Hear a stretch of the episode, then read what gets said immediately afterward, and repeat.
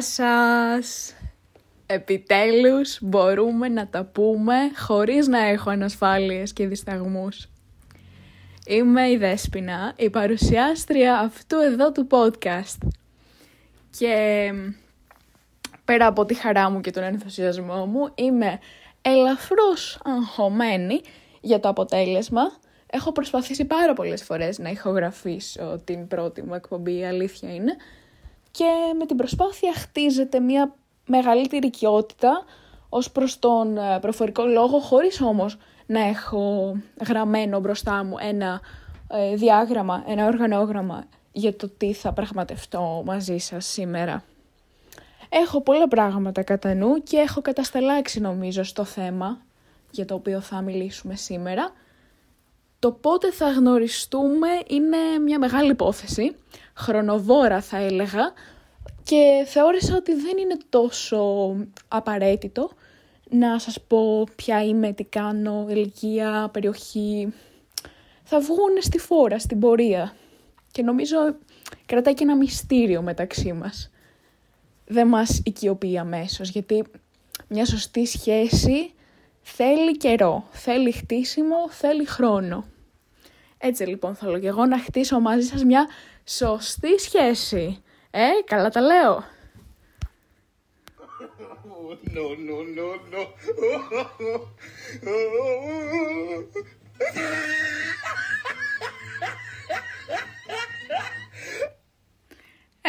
ok.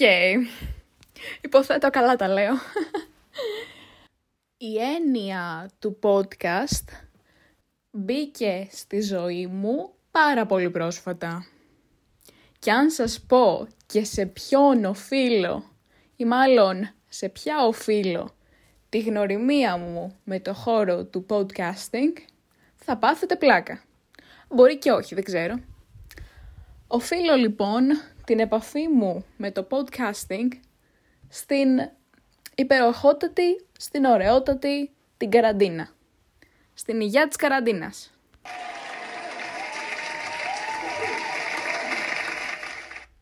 Ok, okay, εντάξει, πρέπει να τα σταματήσω τα αστεία, δεν είναι αστεία. Λοιπόν, η καραντίνα με βοήθησε να ασχοληθώ με άλλα πράγματα, τα οποία δεν είχα διανοηθεί καν ότι μπορούσα να ασχοληθώ μαζί τους.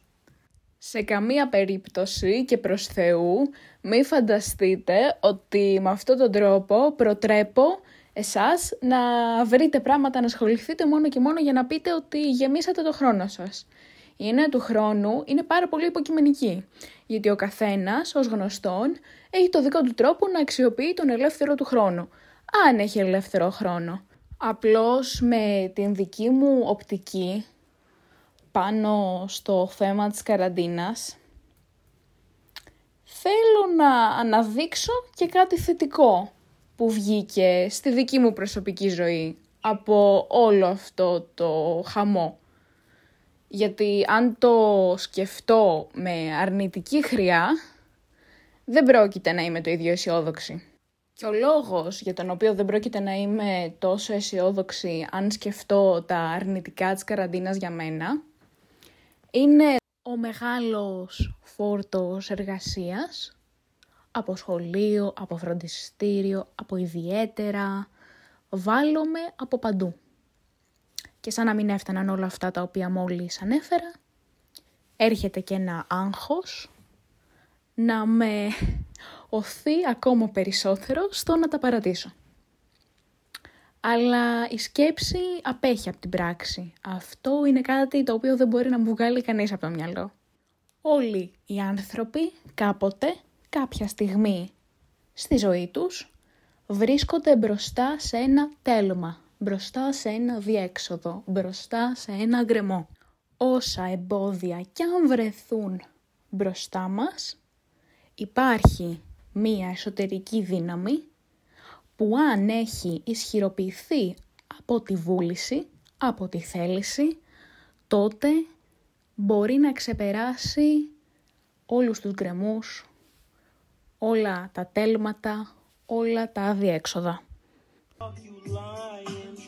Why you always lying? Mm, oh my god, stop your fucking lying. Ok, okay, ok, okay, εδώ ήταν πάρα πολύ εύστοχο το προηγούμενο. Θα το παραδεχτώ. Θα το παραδεχτώ σε δημόσιο κοινό. Τώρα πόσο δημόσιο είναι αυτό δεν ξέρω, αλλά θα φανεί. Θα είμαι ειλικρινής μαζί σας. Γιατί οι σχέσεις εκτός από χρόνο θέλουν και ειλικρίνεια. Είμαι αυτή τη στιγμή που μιλάμε σε ένα διέξοδο. Σε ένα τέλμα, σε ένα γκρεμό. Οι Πανελλήνιες και η διαδικασία τέλος πάντων του να προετοιμαστείς για εξετάσεις δεν είναι ευχάριστη. Δεν το απολαμβάνω, δεν μ' αρέσει. Αντώνη αγάπη μου, έλα πάρε με από εδώ.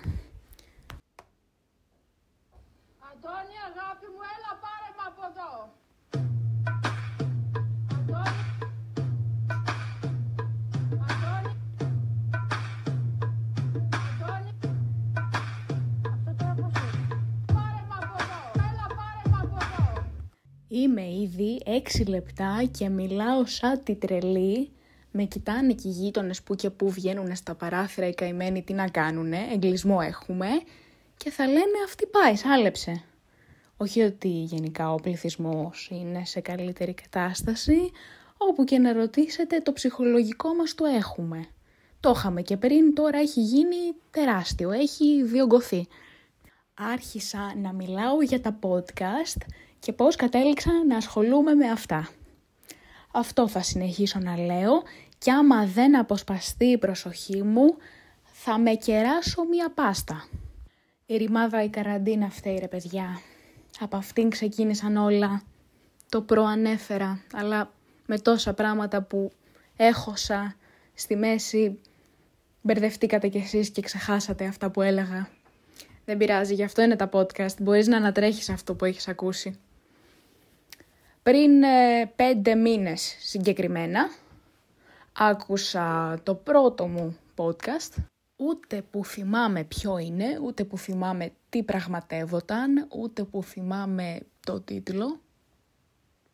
Αλλά έχω την εντύπωση ότι ήταν ή η ελληνοφρένεια ή κάτι άλλο που έχει να κάνει με φυσική. Το πώς εγώ θεωρητική πράγμα κατέληξα να έχω σαν πρώτο άκουσμα podcast κάτι που σχετίζεται με φυσική, στην οποία ήμουνα και σκράπας, δεν έχω ιδέα. Δεν έχω ιδέα τι περίεργο σύμπλαγμα είναι αυτό, αλλά κάπου πάει το μυαλό μου. Μην τα βγάλω όμως όλα στη φορά, με το καλημέρα σας. Τα είπαμε αυτά. Τα είπαμε και τα εξηγήσαμε. Εμείς τα είπαμε και τα συμφωνήσαμε. Τα και τα συμφωνήσαμε. Τα είπαμε, τα και τα συμφωνήσαμε. Κάπου εδώ ήρθε η στιγμή να σας αφήσω, να σας αποχαιρετήσω, να σας πω να προσέχετε τους εαυτούς σας, τα άτομα που αγαπάτε, τα άτομα που νοιάζεστε, την ψυχική σας υγεία, τη σωματική σας ακαιρεότητα, να μην αμελείτε τον εαυτό σας επειδή μπορεί κάτι να σας συμβαίνει, επειδή μπορεί να βιώνετε μια άσχημη κατάσταση, να περνάτε μια άσχημη περίοδο. Όλοι έχουμε τα πάνω μας και τα κάτω μας στη ζωή. Σε όλα υπάρχουν δύο κατευθύνσεις, πουθενά δεν είναι μόνο γκρεμός, πουθενά δεν είναι μόνο ρέμα. Και αυτό συνοψίζει λίγο και την κουβέντα που έκανα προηγουμένως πριν ε, μιλήσω για την ιστορία μου με τα podcast και πόσα podcast έχω ακούσει και γενικότερα πώς εισάχθηκα σε αυτό το χώρο τον οποίο, με τον οποίο ασχολούμαι τώρα. Είναι εξίσου σημαντικό να δίνουμε προτεραιότητα στους εαυτούς μας μην ανησυχείτε όμως, έχουμε καιρό, έχουμε πολύ καιρό να μιλήσουμε εμείς για αυτά τα πράγματα, θέματα ψυχικής υγείας, έτσι λίγο ε, αυτοβελτίωση, αυτοκριτική, αυτογνωσία. Χαίρομαι που μου δόθηκε αυτή η ευκαιρία να εκφράζομαι και με αυτόν τον τρόπο του podcast, πέρα από άλλους, που και αυτούς θα τους συζητήσουμε. Θέλω να μου πείτε εσείς πιθανά θέματα με τα οποία θα θέλατε να ασχοληθώ. Και μέχρι τότε, να χαμογελάτε, να προσέχετε.